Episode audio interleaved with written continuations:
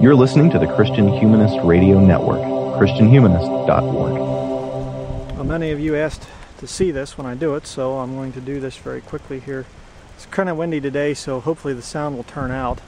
Um, you wanted to see me burning something. Let me show you. Down here, here we have the Lord of the Rings, satanic filth that it is. And I said back in my study that I'm going to burn it because it is satanic. You can watch the study if you don't know the evidence for that. So there we go.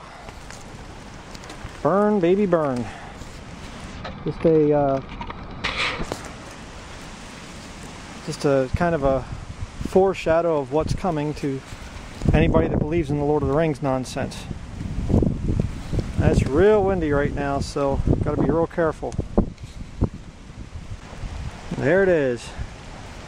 All the satanic garbage in the fire getting burned.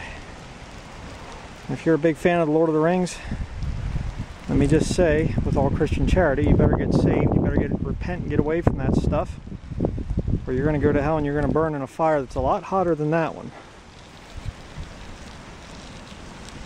I'm not your enemy for telling you. I, am telling you I'm speaking the truth because I care about people and I don't want them to go to hell for eternity. That's where Tolkien is right now.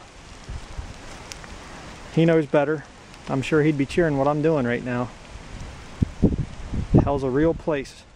I got nothing going on. You got nothing going on. I need something to do. We need something to do. You should know by now Thanks for downloading another episode of the Sectarian Review Podcast, your source for art, culture, politics, and religion. Serious conversation that tries not to take itself too seriously. If you like what you hear, go to iTunes and leave a nice review. You can also like our Facebook page for more content and conversation. Now sit back, relax, and enjoy the show.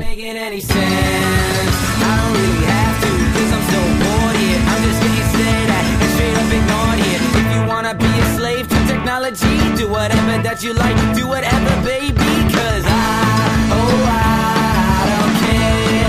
Yeah, yeah, it's alright. In history and society, the censorship and destruction of books is horrifyingly attractive, conjuring up ingrained mental images of burning books. However, one need not light a match to practice the censor's art. A sharpie and straight edge will do just as nicely, as thousands of schoolchildren from days gone by can attest to the blacked out copies of National Geographic lining the library shelves and used for cultural reference. Welcome, everyone, to another episode of the show. Uh, Danny Anderson here. I'm assistant professor of English at Mount Aloysius College in Cresson, Pennsylvania. I'm very grateful you took the time to listen to the show. If I could push it just a bit, I'd also like to, uh, to ask that you take the time to leave a review on the iTunes page, which drives more people to the show and makes us known to other folks. Uh, and then don't forget to follow us at our social media accounts. There's a Facebook page for the show, uh, and a Twitter, and now even an Instagram if you want to see uh, photos of some of the advertising and such that we do. My trip to Maine, I think, was up there a little bit as well. Um, today's show is timed to coincide with Banned Books Week, uh, and Jay Eldred uh, is back to, uh, to talk about books and the powerfully subversive role they play in human life. How you doing there today, Jay? I'm doing great. It's cooled off a bit since last we talked, and thankfully today we don't have any connection issues, so that's always a positive thing. Let's hope it keeps up. Um, I, will, I will say, uh, apparently, I'm recording on campus today, and um, apparently there's some sort of camp or something going on. This is the summer as we're recording this, and there may be a helicopter for some reason landing on campus today. So if uh, if we hear that, we'll just record on through. Uh, unless you hear the Wagner song in the background, we're probably going to be okay. So um, yeah, so uh, if you hear some loud noises, that could be uh, a result of a helicopter landing on a college campus for some reason for children. So, um, well, uh, Jay, I don't really have any announcements for this show, so let's just kind of jump right into the uh, episode about banned books. This is a uh, you know a yearly celebration we have of some sort. So this episode was your idea. What's the motivation for talking about this for you? And maybe give us a little introduction to the episode. Okay, well, Banned Books Week has been a observance of mine for the last couple years simply because I am largely into First Amendment rights and freedom of speech and freedom of the press. As far as the show goes, back when you first had me on the show, we discussed David Barton and bad history. And we were discussing what leads to bad history, and I think one reason certain branches of Christianity might be more, sus- more susceptible to uh, what I'll call cultural errors is because they are either rarely exposed to opposing viewpoints or, as was the case in my own life, actively restricted or discouraged from materials considered objectionable or otherwise subversive to the community. Um, throughout history, that censored material has been the written word.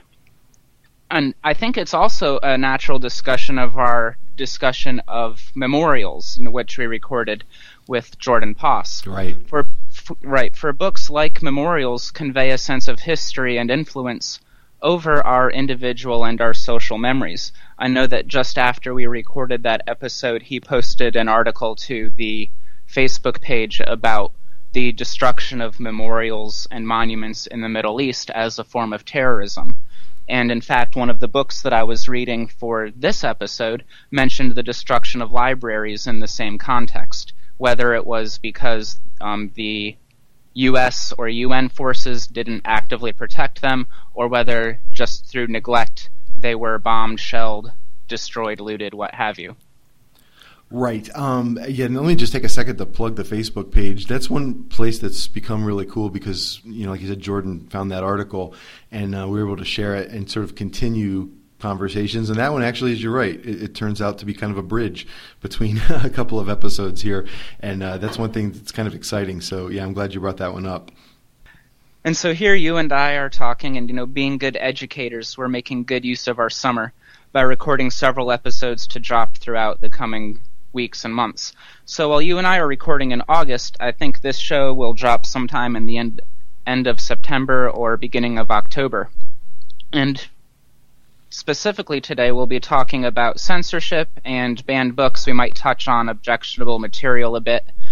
Um, if you go to the American Library Association webpage, you'll find that the theme for banned books this year is diversity. I think last year it was young adult literature. And I know that we've talked about doing an episode on diversity and how it relates to Christian politics mm. and corporate worship. But, you know, there's only so much time to get things done, so that may or may not happen between then and now. Yeah. Uh... If, if anything else, it'll just stay on the burner and who knows when we'll get to it. Yeah, the over under is probably not going to. this probably won't uh, happen until then.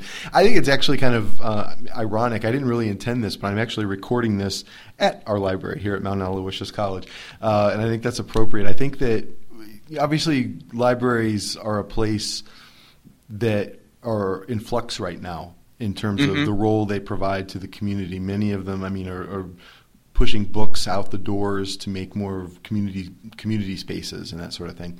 Um, mm-hmm. And uh, and and I'm not saying that that's a bad thing. As I mean, as long as there are digital access to the books, it's it's fine. But I, I think that libraries are a really important. Um, part of every community, be it on a college campus, be it small towns, be it big cities. The library mm-hmm. is a mm-hmm. place within the city that kinds of allows people to step outside of their own little worlds and into this kind of um, shared history and, exactly. and, shared cultural experience. So it's uh, I'm happy uh, that the library lets me. Uh, crash in here sometimes, and and uh, and, uh, and, I'm a I'm a big fan of librarians in general. So, oh, yeah. Um, go ahead. I was going to say I love the library as well. In fact, uh, there's a couple online tools that you can find exactly how much value you get from your local library. Mm. If you keep track of the services that you use and the type of books that you check out, I think last year the li- my local library saved me something like eight hundred dollars. Wow, that's amazing. So, well, I know you're a voracious the, reader, so uh, that doesn't the, surprise me. Right, between the services that I used and the books that I checked out, if I'd paid for them all on my own, it would have been quite the expense bill. But you know, a few dollars of my taxes going to support the library does not bother me one bit. Right, and and Absolutely, I'm thinking more of like the metaphysical benefits of having like these kind of shared spaces, um, Mm-hmm. but there's also a tangible financial benefit uh, for communities Oh, yeah. in the library as well. So yeah, that is uh, that's uh, you have to send me that link and I'll put it in the show notes to this, to this uh, about how to check out how much your library is actually providing you. Um, Will do. Well, uh, let's try to be start off with being a little educational here for a minute and throw out a term that may be new to some members of our audience: uh, bibli- biblioclasty. Uh, what is that? Well, this is actually a term that I encountered third hand um, in an English translation of a Spanish interpretation of a work by Italian polymath Umberto Eco, who I think we've talked about on the show before. Yes. I think you and Jordan talked about him in your conspiracy episode with um, Name of the Rose and some things like that. Yeah, and I'm pretty sure he came up in the Trumpism episode too with his little taxonomy of fascism. I think it was him. Um, so yeah, yeah, friend of the show, I guess. Yes. So, again, I'm not sure if that's the word he used because I neither read Italian nor Spanish, but perhaps a better word than biblioclasty would be biblioclasm. You know, I just, for my own sake, that would make it align nicely with iconoclasm and cataclysm. Mm. And then it would be essentially the destruction and or mutilation of books. So, you- Fair enough. Right. So, though the term didn't or, didn't originate with him, I did try to find if he actually coined this term. Um, there's some references to it back in the 1930s, at least. But Eco identified three different types of biblioclasm. Uh, the biblioclasm by interest. This is someone who genuinely cares for books, but might, you know, cut apart a book to get a certain plate or illustration, or the book is more valuable to them cut apart than intact. Then, did you have any comment about that? Um, I'm thinking of. I'm, I was many years ago at this uh, installation art um, uh, space in Pittsburgh called uh, the Mattress Factory. I think it's called. And uh, there was a, a tree made out of books. Basically, it was this Okay. gigantic installation piece of. Uh, I mean, it looked like a giant oak tree with leaves and everything, but every piece of it was a destroyed book. Uh, and, and so I'm thinking that seems to fit into that uh, Yeah. that category, right? When when I read this, I thought of you know the Pinterest boards, you know, a Yeah. hun- hundred things to do with old books or something like that. Right, and, and my daughter, she bought me uh, for a you know an office present uh, an old I think it was like a Reader's Digest collection of four excerpted books um, that was cut into the initial D, and, and and so um, it opens and but there's a big hole in the middle of it and the edges are shaved to make a D, a capital D, and I, I keep that in my office. So yeah, this is. Uh, that I think both of those kind of fit under that kind of collector slash destroyer, um, right. Which that oh holy cow. That could be an episode right there. The the destructive uh, nature of collection. Uh, this is uh, this reminds me of sort of like Victorian uh, imperialism kind of. So Hmm. one for the books. Throw that one in the in the grand stew of things. yeah. Probably four years from now we'll finally get to that but yeah. Right. Is you know, but that's that's the good thing is that you know people have made use of of Twitter and the Facebook page and the and the website and offering you all of these ideas. right You know. I'm not complaining You- right Anyway, um, the second type that he identifies would be neglect, and this would go back to the libraries of the Middle East that we talked about back at the beginning of the episode. When U.S. UN forces invaded, they didn't actively try to protect the libraries. Neither did they, you know, purposely go in and bomb them. But through neglect, they fell apart or were looted, as the case might be. Mm. And then finally would be the fundamentalist, and this will be the focus of our podcast today. The fundamentalist would fear books for their content and doesn't want others reading them, whether because of politics, religion, morality, what have you. Yeah, I think in sort of evangelical circles, I mean, it's probably more with like record albums or tapes or something, but the sort of bonfires where people burn satanic things, supposedly Mhm. satanic things, right? Uh, that that kind of is a, an illustration of fundamentalist fears of of things like that. Um, I, I wonder if there's a fourth one that I can think of off the top of my head.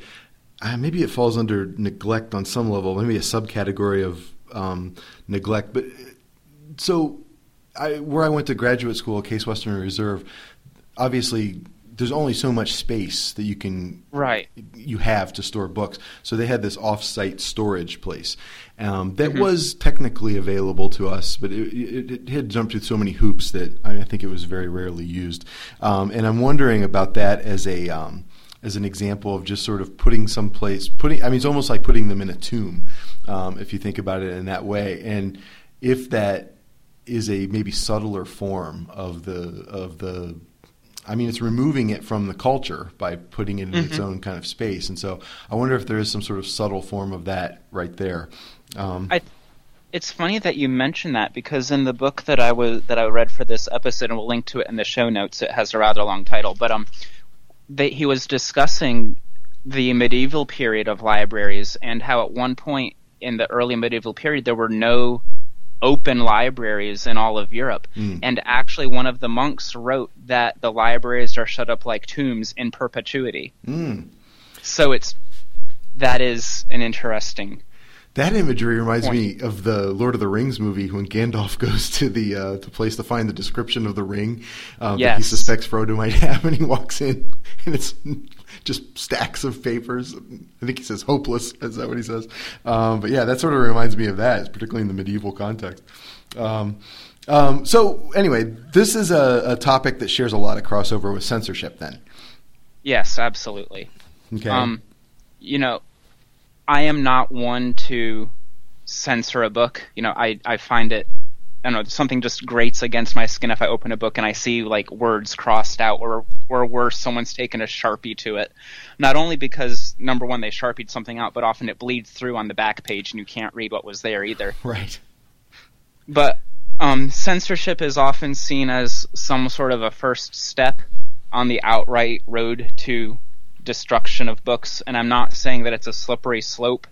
You know, I know people that, for whatever purpose, they've crossed things out in books, they've made their own notations in them, and, you know, they would never burn a book in their life. But if we're going from point A to point, I don't know, C or D, it would be the first step on that on that way. And we could as I said before, most of the time this censorship is based on religious beliefs or some concept of social morality. And again, we could have a whole episode on objectionable materials. But looking at it from a Christian standpoint, if the Christian is going to censor objectionable material, then the Bible itself becomes suspect. You know, we would have to get rid of a good majority of the Old Testament. right. So, so there must be times that even objectionable material serves some redeeming purpose. I, okay, now this is where we're opening gray areas, though, because I, I feel like certainly. I, so what, again, I'm, I guess I'm going to music here um, because it's a readily available analogy that I can make here. But the, the warning label stickers on on, on albums uh, that is a form of censorship, and and in fact they do create clean versions of, of certain songs that to uh, release to the radio and whatnot. Um, and so I mean that doesn't seem to be as pernicious as censoring oh, maybe Ulysses uh, by James Joyce when it when it came out, which was um, highly comfort and banned. Um, it's one Mm-hmm. Oh, of yeah. the, one of the banned books that we can talk about. Um, and so, how what is the distinction there, though? The distinction between what I, I Uh, lost. so the train of between uh, an understandable form of censorship um, and one that is um, that's more icky to us as, uh, uh, as as educated people. That is a very good question. I think it's one that we as a society haven't really answered yet. If someone out there listening knows of research or knows of something that I don't, feel free to let us know. But I think but I think often the problem is is when a group or a board or someone decides that they personally don't like something for whatever reason and then tries to institute that, you know, school wide or statewide or what what have you for, because you know they're not content with the book sitting in their home on their shelf their own edited version they want everyone to follow their own standard Yeah, if that makes sense It does. It does. And I, I guess to go to a literary example, I don't know if you ever saw the movie Donnie Darko. Do you remember that? Um, uh, Yeah. Jake Gyllenhaal is a teenager. Um, I think it's a neat, creepy movie. But um, there's one scene in that movie where there's a, uh, a PTA meeting or something, and one of the parents is complaining that uh, the English teacher, who I think was played by Drew Barrymore, um, was it was a Graham Greene short story called The Destructors, which I, I, I do know that story. Um, and she Mhm. was um, saying that they should pull it off the shelves because it teaches bad morals to student or to their students. Um, and it's played up to be ridiculous. And if you've ever read that story, it is. There's a, a, a, a dark moral value to that story. Um, Yeah. But if if they were talking about like Chuck Palahniuk or somebody like somebody like that, like I can Oh. understand keeping that out of a high school curriculum uh, to a Right. degree. I mean, I might not agree with the decision to do that, but at least I would listen to that argument. Um, Mhm. And so, I, I, this is, I mean, why I, why it's so important to have this week every year because at least it gives us a chance to talk about the criteria that we Right. uh, should use here. which, which even if you don't agree, you should at least, and I say you, I mean you know as an individual, we should be able to at least listen to the opposing side. Right. I, I guess uh, that's and, true. And, and I and I and I think that when it when it comes to this idea of redeeming purpose, you know, it's almost like the old pornography cases where how do you define it? You know? Yeah, exactly right. Um, and and that's actually, I mean, becoming a, a Republican platform issue again. Um, as we're recording this, I'm following this in the news. They want to sort of uh, go back to that. It seems to me a desperate attempt to delude the religious right into accepting Trump, but you know that's a whole other episode. but but uh, it seems like a distraction to me at this point uh, in our history. But um, but we still have those pornography debates um, uh, today, and should that I. I mean, I guess Ulysses is an example of something that was considered pornographic when it was Mhm. uh, when it was written, and so um, this is what Banned Books Week is for. I don't know that we're going to come to any answers, but I think just having the conversation is useful. Right. Um, and I distracted you. You go go right ahead. Um, about Well, I, I was going to say I was I was going to say that the conversation, even having the conversation is important. Remember that in some of our past discussions, the the goal of the show is to challenge our beliefs. So right, and one of the goals. I'm and I'm perfectly okay with ending on open questions. I mean, that's sort of my preference. Oh, yeah. Um, I, we've been asked uh, in the past about what are, where we stand on something, and, and that to me is less important than than raising the, the problematic question for us to go away thinking about it. So, uh, and this is a, a perfect topic to talk about that with. So, Oh yeah. Well, so if we're going to talk about censorship, there's a couple different kinds of censorship, and first that I the first one I wrote down would be some sort of a ban on a book. You know, we it is banned books week, and we just mentioned Ulysses. Um, a ban doesn't have to be some formal edict or decree. You know, if any of our listeners, like me, went to a private religious school, you know, they might not only may they have experienced, you know, censored nat- National Geographics, but but also remember hearing, you know, authority figures say something like book or series X is not appropriate reading at the school. You know, even though in the handbook it would say, you know, nothing about it.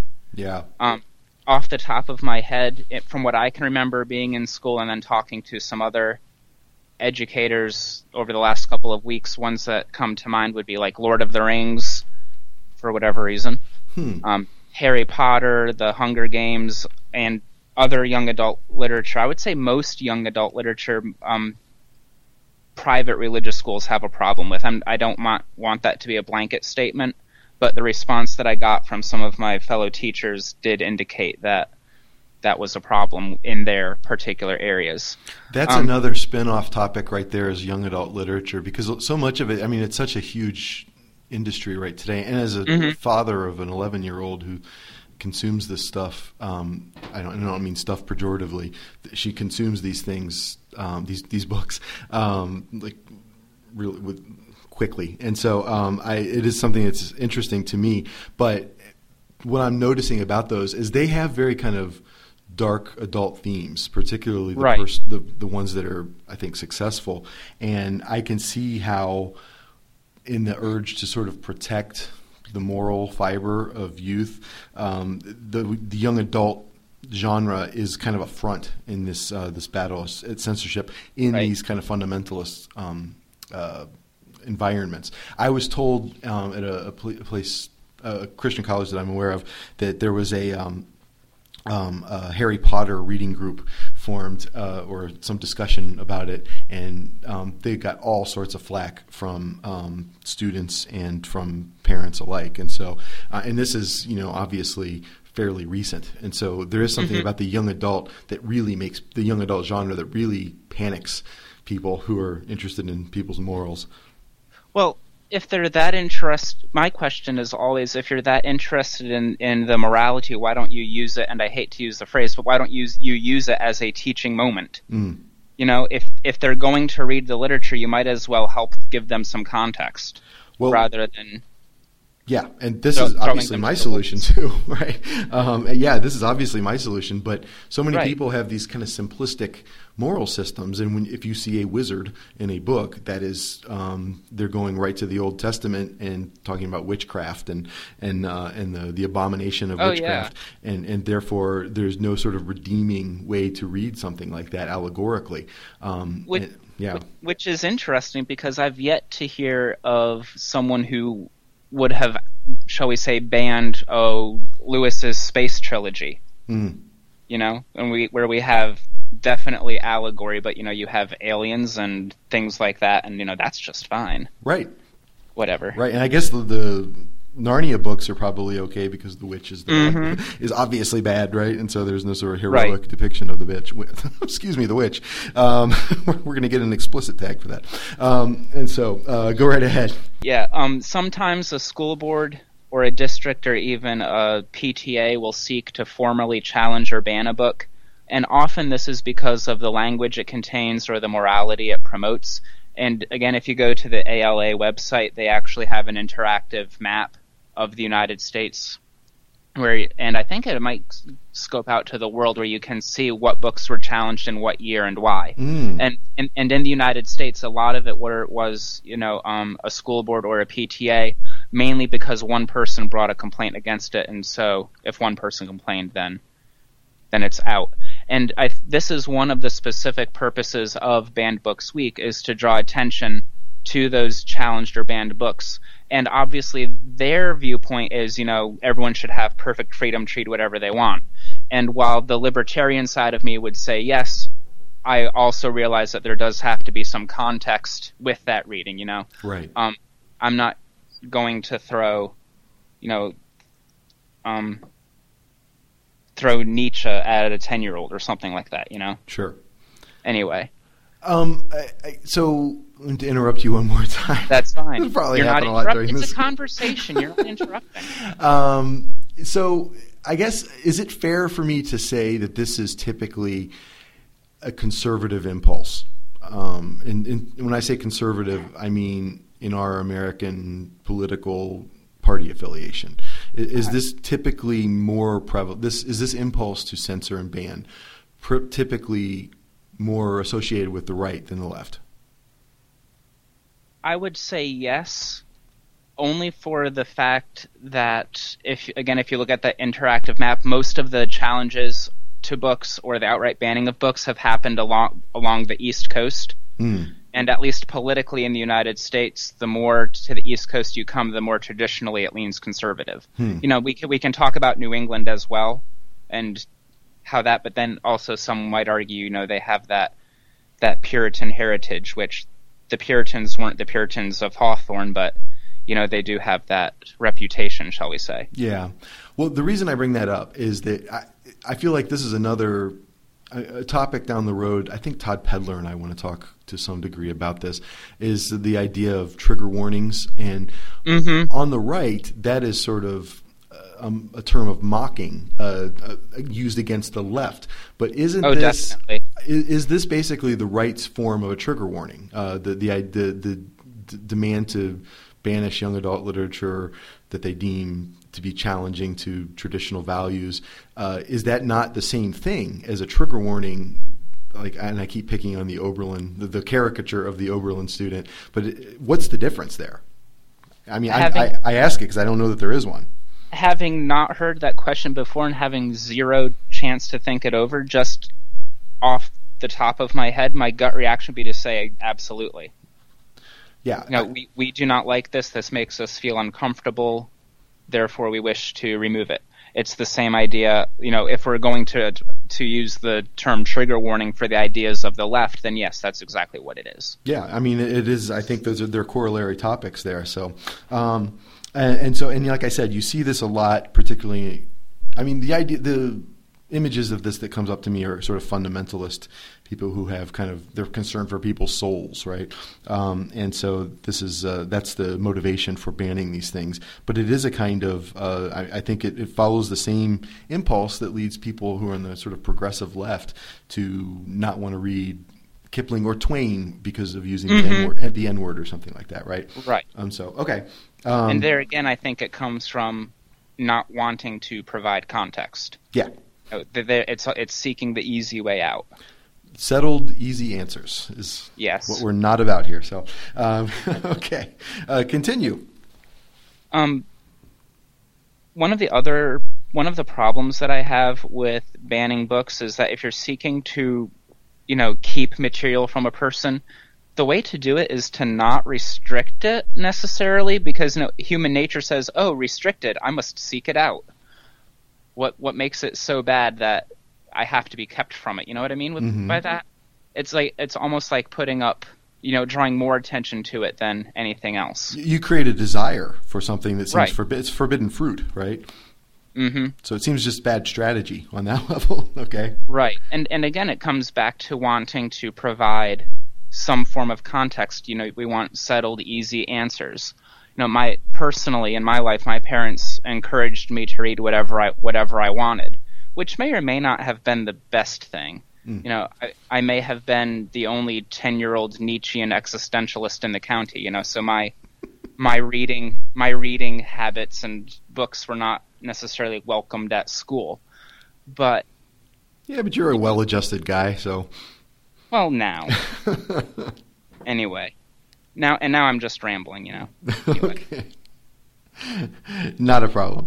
Um, and, and so, if they're not just sort of banning books, there are ways that we're sort of like edited for television. Um, there are Oh, yeah. versions of this as well, right? The great Bowdlerization, you know. Yeah. If a, if a if we can't ban a book, then we'll edit it out.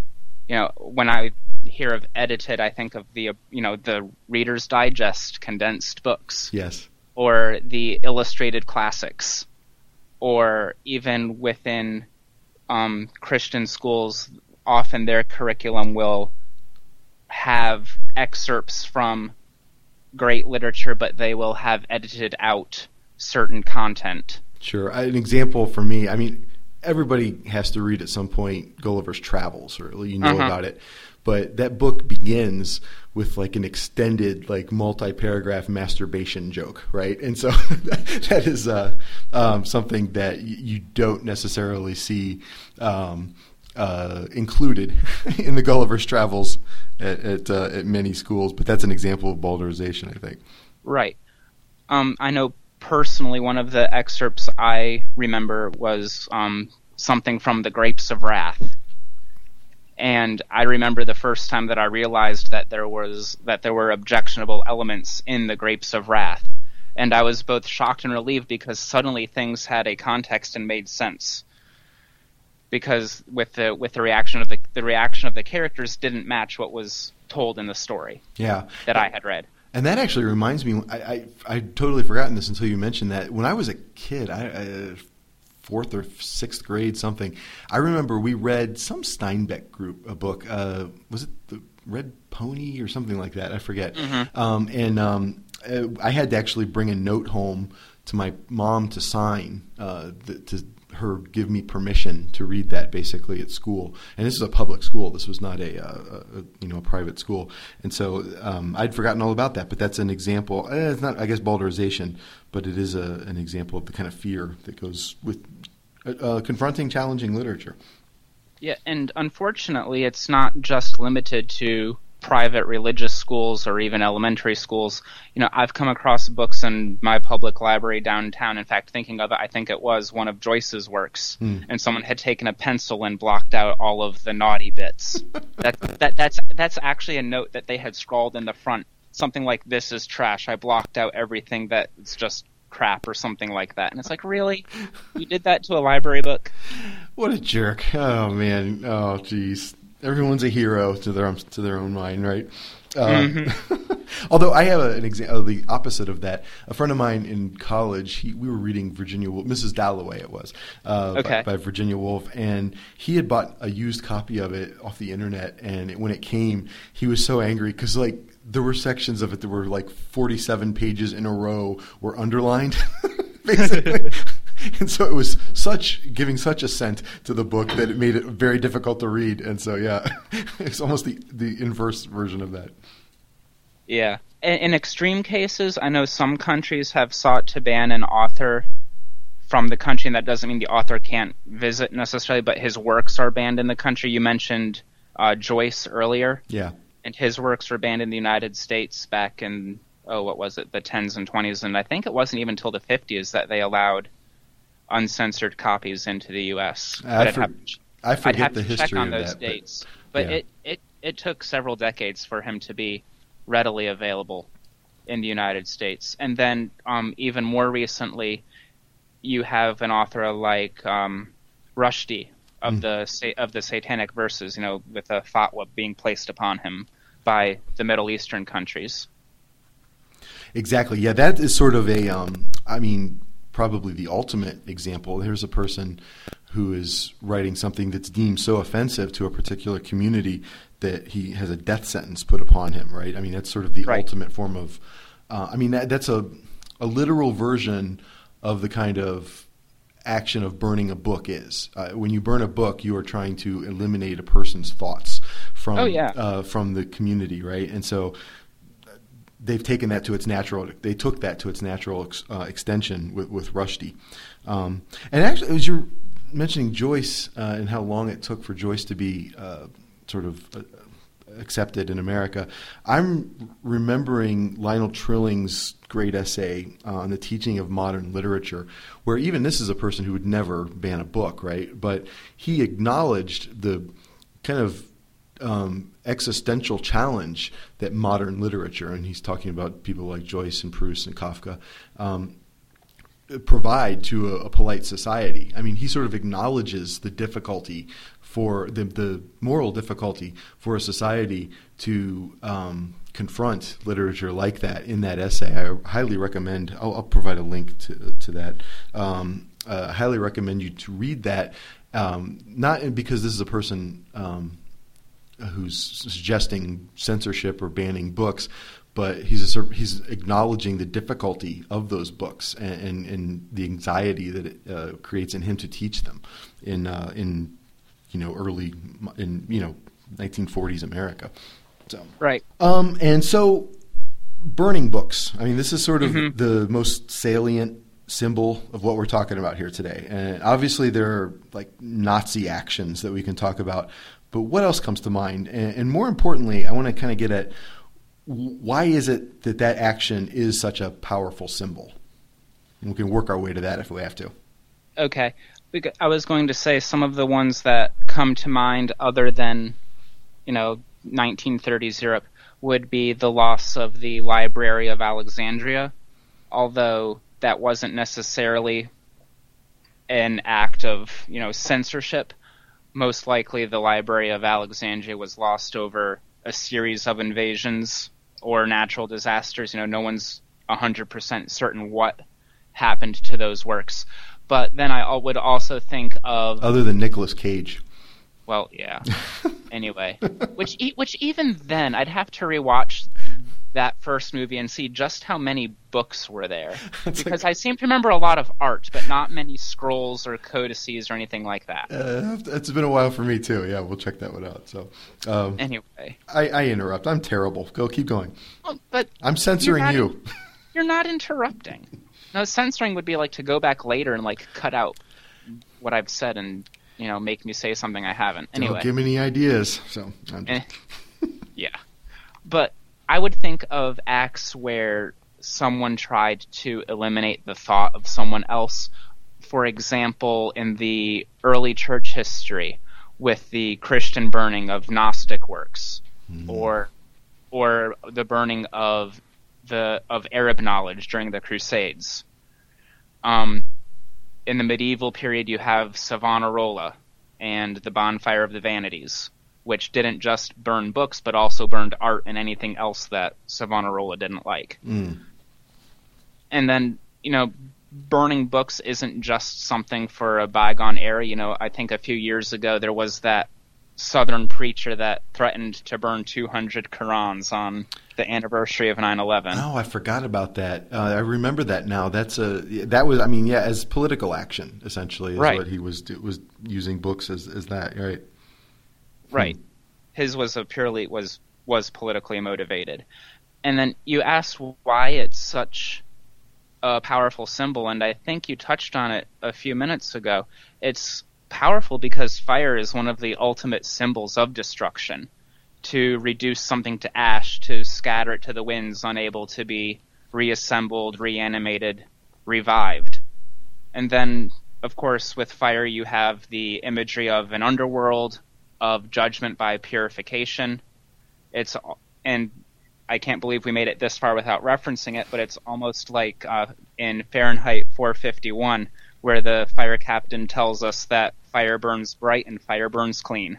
Yeah, I was actually thinking that as we were talking, like we haven't really talked about specific uh, representations of, of this action yet, and maybe at the end we can just sort of uh, you know freeform a little bit about that. I have a few that come to mind, and I have a couple passages I want to read. Uh, but yeah, th- but yeah, Fahrenheit 451 was written uh, in response to, I, mean, I think it was based on a short story called "The Fireman." I think it was um, by Ray, Brad, Ray Bradbury, who was inspired by what he saw in Nazi Germany, um, burning books, and, I- and I think that that was kind of the inspiration, if you call it that, uh, for that book that really is become the symbol of. In many ways, for Banned Books Week, if you think about it, there's not a Right. better really book that represents the purpose behind Ban- Banned Books Week than uh, Fahrenheit 451. mm-hmm Um, and so, okay, um, there are some like, I guess related to that, there are other some sort of like low lights in the history of. Uh, uh, in the history of the world, right? Um, I'm Right. think we talked a little bit about. I think, um, and you have it written down here. The Jefferson Bible comes to my mind, right? Here's someone who Right. has a kind of deistic idea of uh, of of God, and he physically removed passages from his copy of the Bible that conflicted with that. Right. That that's sort of Right. a, uh, uh, a kind of a almost comical example for me of, of of this activity. But there are many other cases, and and you're the historian, so why don't you drop some knowledge? Well, uh, other than the Jefferson Bible, I was going to. I just thought of um, the index used by the Catholic Church during the what we call the Counter Reformation. You know, the list of prohibited books or the list of books that good Catholics would not own or read or anything like that. Hmm. And I that that index lasted all the way to the 1960s. Hmm. That's interesting. wow. So there were things there like a, a physical like A a physical curated list of things. Yep. Yeah. Wow. That's interesting. Um, years and years ago, and this is a slight digression. I used to kind of dabble in making little documentaries, which um, I probably don't have the nerve to go back and look at now. But I remember I did one on this little town in Ohio, and I was interviewing one of the older people from the town who was telling all these kinds of inspirational stories about the town's beginning. And she was very proud of the fact that the people that settled this town only owned a Bible and maybe a copy of Pilgrim's Progress, and that's all they had. And this is why it was such a great place to live, um, because, I, and I, that's always stuck with me is very. Uh, predictive of the small-mindedness of that town, but um, um, but yeah, and, and so I guess it, it's its own kind of index, if you will. So. Um, do you want to talk a little bit about uh, uh, Beatty's speech from Fahrenheit 451? Yeah, sure. Um, I'll actually link to or send a link to that for the show notes where if anyone wants to go and read it, they don't if they don't have their own copy or can't get one. There is if there are a few places online that have the entirety of his speech, but really it's one of the central passages in Fahrenheit 451 where he gives the history of the firemen and how society moved from reading books to burning them on site. And I just summarized, um, looks to be seven steps to go from that society to the one of Fahrenheit 451. Mm. Uh, first would be that they were truncated for time, and I, I like it when my words kind of begin with the same letter. So, anyway, you'll notice that theme. Alliteration. Yeah, a liter- thank you. You're, thank you, English professor. hey, it came in handy for once. Yeah. Um, and again, these are the you know the condensed books. If if you have to, if the condensed book is all that you can read, uh, okay. But personally, when I open a book and I see like abridged, it, you know, my gut drops. Yeah. Anyway, Well, yeah, it, it, I won't even get it. I just feel like I'm being cheated if I get something, if I if I see something like that. I remember when I was a kid going to the library and they had abridged versions of Dracula or something. And like I wouldn't even check it out. Um, not that I would have made that much difference to my reading experience at that young age, but just sort of almost like uh, on the principle of the matter, I wouldn't I wouldn't even check it out. Um, I do want to like dwell on this for one second though. Um, fine. the truncated for time that as a um, i mean that seems to speak really strongly to our contemporary um, culture our, our contemporary moment that prizes speed over almost anything else and efficiency and, and, and that kind of thing and so obviously um, long form journalism is very has a very small audience right and so Right. people are much more drawn to quick and easy arguments like you see in memes on facebook right And I think isn't long form something like fifteen hundred words or over? I think. Uh, I forget the um, the the whatever dictionary definition of it, but yeah, yeah. But it's something. It's not that long, really. Um, Right. But we're already at a point where it's too long for us because we want moving pictures. Um, and so, uh, lest we be too kind of um, high and mighty about our uh, aloofness from this process. I mean, just remember that, right? We we are already well into some of these stages that you're Oh, about yeah. to, you're about to describe. Um, yeah, and, and so and in addition, I, I wonder about the. I'm probably going to step on toes here because I know many people love these things, but audiobooks. Uh, I, to me, audiobooks are a different experience than reading a book. Now, I'm sure some audiobooks work better than others. Um, like I would think audiobook versions of Ulysses, frankly, would be just as good as reading it. Um, but uh, because I mean, you're not really supposed. It's just you're getting into the flow of language anyway, right? So hearing that is probably um, fine. But an audiobook version of Kant or something like this, I, I don't think is going to work, right? Um, and I Right. think uh, it's something like I think people are claiming literacy without having earned it. Um, if all they consume are audiobooks, and, and I'll, I'll have to see if I can find the study, but I just read an article on that very thing about what or the diff the you know the different centers of the brain that are engaged when you're reading the word on the page or listening to the audiobook and then the knowledge that you are able to retain from that. And the long and short of the article said that if one's going to listen to an audiobook and get the same benefit as reading it you really can't be doing anything else. Like you just have to sit and listen to it like actively listen to it as you know an educator would say Right. Right, exactly, and and I think that uh, this is some some things to keep in mind. I'm obviously not for banning audiobooks either, right? I have on Right. occasion listened to them, though not very much, frankly. Um, and uh, LibriVox is something that for a while I would try to do on the train, but then I just realized I wasn't really remembering anything that I was reading. It was just uh, background noise for me, um, and so like this is, I mean, truncated for time. My larger point is that in our society, this is where we are, like all the time. Uh, the immediacy of everything that we do, um, and frankly, I think there's some connection between this and your second point. So why don't you go ahead and move to that? Absolutely. The second point would be that books were then manipulated by the media. And in his speech, he talks about, you know, a, a I don't know if he uses the word, but he describes a soundbite. hmm Basically, 30, s- 30 seconds of sound, although I think even today it's what the average soundbite is between 10 and 15 seconds, I think. Yeah. And then I also wrote down Spark Notes. I saw that, um, and I feel like the Spark Notes is a, a particular um, amalgam of point one and point two because it is truncated Mm-hmm. for time, but there is also an interpretation that's imposed upon you when you read I was when you read exactly. that. You're not left to make your own interpretation. They do the interpretation for you. Yeah, and and I mean, obviously, as an English teacher, I know my students are going to go there. Like I, I know Mm-hmm. that that's the first thing they're going to do is read the SparkNotes version, and, and so it's one of my challenges is to kind of um, build from that to the actual text, and so mo- much of my classroom activity when I teach literature is reading chunks of paragraph and, and doing sort of analytical work in, in that way live in class because I can't Right. really count on the fact that they're doing that on their own. They're just sort of reading for the plot. Um, and and it's a kind of manipulation, and that's that's the way I frame it to them: is that you're letting someone else tell you how this experience should affect you, and and I don't think that that's fair to you, right? And so, Right. And then just thinking about it, I wonder how much, you know, the book blurb would would play into this as well. hmm, You yeah, know, Th- this particular author thought this, so maybe you'll like it too.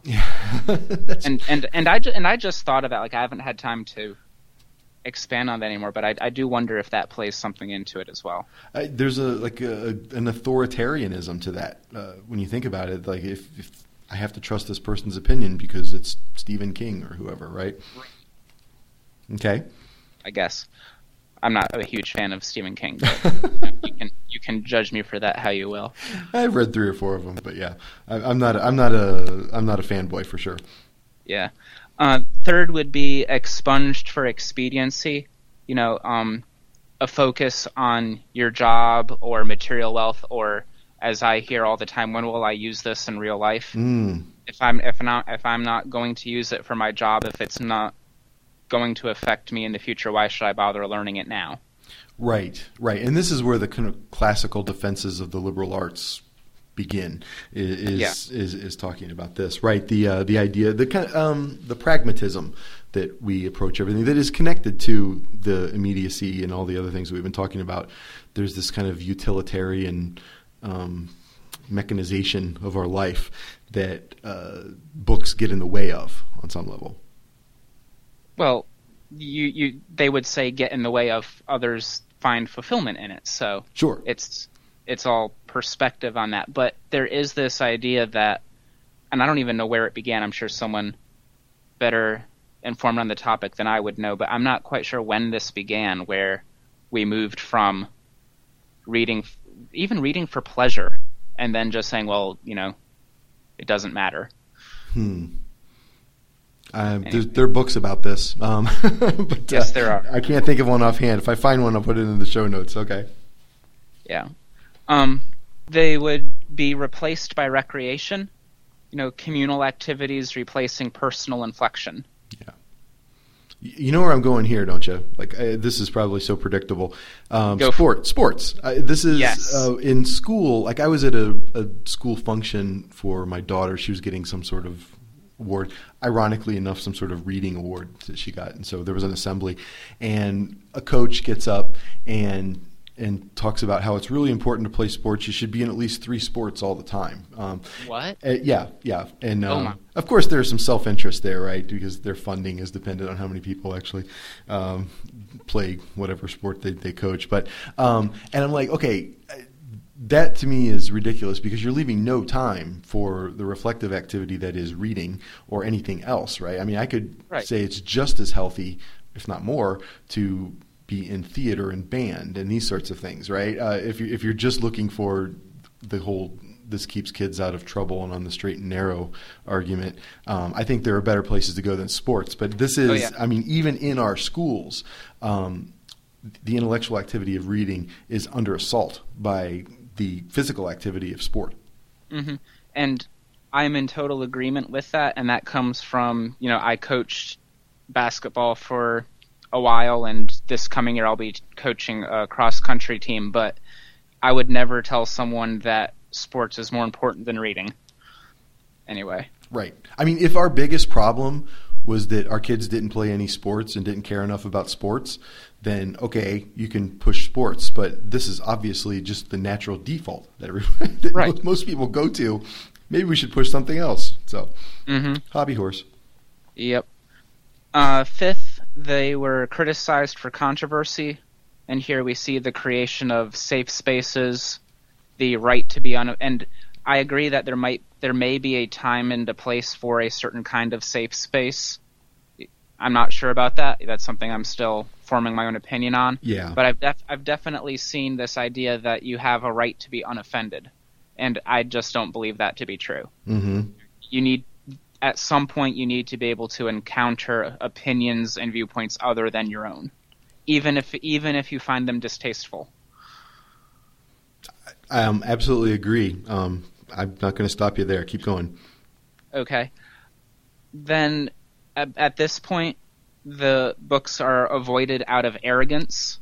It, you know, going back to the sports, you know, you get the idea that I don't read is a source of pride. You know, you have the um the jocks picking on the smart kids if we're going to stereotype. Right. You know, n- not having or not reading or not having literacy is some form of being macho, and that kind of builds off of, you know, that focus on sports. My pastor and I, my friend Rob, um, and I always talk about this. He's he's sort of simpatico with me in a lot in, in a lot of these ways, and um, and we sort of have this joke that you know if you tell somebody you read, they kind of look at you with a with their camouflage baseball hat and say, "What are you gay?" so that's the uh, And I know I get this in the classroom. I'll assign a short re- a short reading section. You know, that's not in the textbook. You know, I might si- assign oh, what's one I traditionally give something from like you know two or three pages from the Epic of Gilgamesh or something like that. mhm. Well, we you really expect us to read this? yeah, it's only two pages. Yeah, no, just read Sports Illustrated. That'll be fine. We'll consider you educated then. Yeah. Um, Right. Yeah. Although I, you know, when you talked about like jock kids picking on smart kids, I, I think even that has been complicated because so much of nerd culture has been co-opted by, frankly, equally illiterate uh, people, like with the whole sort of video game and and I mean. The most you will read is a comic, right? So it's become about consuming the right kind of popular culture. Um, is what- Right. what defines a nerd now, right? It isn't about you know pocket protectors and carrying a stack of books anymore. And so even that has been, I mean, the marginal has been even like more marginalized in that way. hmm Uh, I I always tell people I was a nerd before it was cool. You know, before it was acceptable. right. Exactly. Anyway. Yeah, the Big Bang Theory cracks me up because I mean, I don't know. I mean, given what we see them do so many hours a day, I don't know how they publish any academic papers because all they're doing is playing video games and going to comic shops, right? Yes. So- It's like, where where do we have the expediency of publish or perish? You know, exactly. where is the? Uh, there might have been one episode that dealt with like a government grant or something like that, and it's like, this is not the way the world works. I know the only one who works is Penny. She's a waitress, right? And so, all right. Which that might be part of the the subtle the subtleness of the show. Anyway, Okay. there, there's another show for your uh, for your list.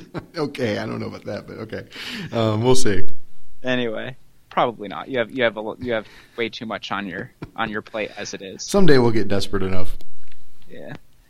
And then finally, the seventh step would be books would were outright burned to be, to bring a form of bliss. And in thinking of the society in which this is being written, I found it like almost a mashup of 1984 and V for Vendetta. Mm. You know, where you end up with war is peace, freedom is slavery, ignorance is strength, strength through unity, and unity through faith. hmm But then, but then, what is that faith predicated on? You've destroyed all records of faith, and by this point, you've probably destroyed all monuments to faith as well. And so, once one starts burning books, it's only a matter of time before you get to um, Heinrich Heine, who said, "Where they burn books, they will, in the end, burn people." Yeah. Um, And you, and you've got that in Fahrenheit 451 as well. well, and in obviously And the in- history of World War and II. in, and and in and, and I was going to say, and in world history. right. You know, I, I can't think of a recent time where an author was burned with his books, though. Um, Maybe you can. not, I'm thinking not in the West. I mean, I'm, it wouldn't surprise me if something like that's going on um, in countries that we just don't our news media doesn't care enough to tell us about. But yeah, that is a um, um, uh, that's obviously the sobering um, aspect of this. And if I, do I remember right that the Heine quote is actually from a play or something, and, and it's referring to burning the Quran. Uh, do I remember this right? Um, like the, the the act, the thing that the books that are being burnt in the exigence of that quote is, the Quran. Um, if, if I remember that right, I could be uh, I could be misremembering, but um, yeah. And so I, am glad you brought up the V for Vendetta thing too, because uh, Guy Fawkes is uh, uh, obviously this kind of transcendent symbol of rebellion in our mm-hmm. in our culture. And and I'm reminded, and it's a connection to the Heine quote. Um, there's a, a, great old um, kind of film noir movie. It's called um, oh geez, I'm forgetting it right now. Um, I keep wanting to say Northanger Abbey, but I know that's not right. There's a, a great old movie though where um, um, a, uh, a serial killer basically is on on the loose in London, and at one point it's Guy Fawkes Day, and people are burning effigies of Guy Fawkes, and um, and he actually brings his victim um, dressed as an effigy to Guy Fawkes and throws it on the pile uh, mm-hmm. to, to, burn with the other bodies. And, uh, and, and it's a terrific uh, old kind of um, film noir kind of horror film. And uh, and um, I'll have to remember it. In, in I, rem- I remember seeing that. Yeah, it's. But I can't think of it either. Mm. He had he made three movies. He made um, the the director of this. He made um, this werewolf movie called The Undying Monster Hangover at Hangover Square is the name of the movie.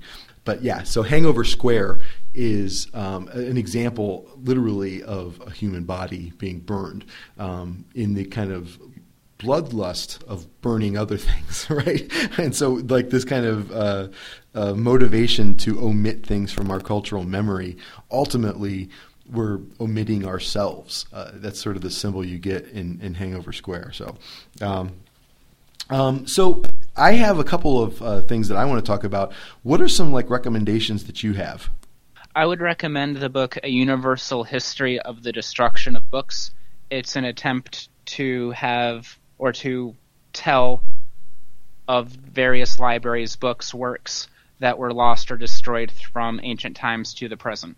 So you get everything from, you know, Plato to modern Iran and Iraq. Mm-hmm. Uh, yeah, we shouldn't leave out Plato, should we? Uh, I mean, in the Republic, he wanted to ban the poet right from society. That mm-hmm. is that is every bit as much of uh, the the activity that we're talking this, about here.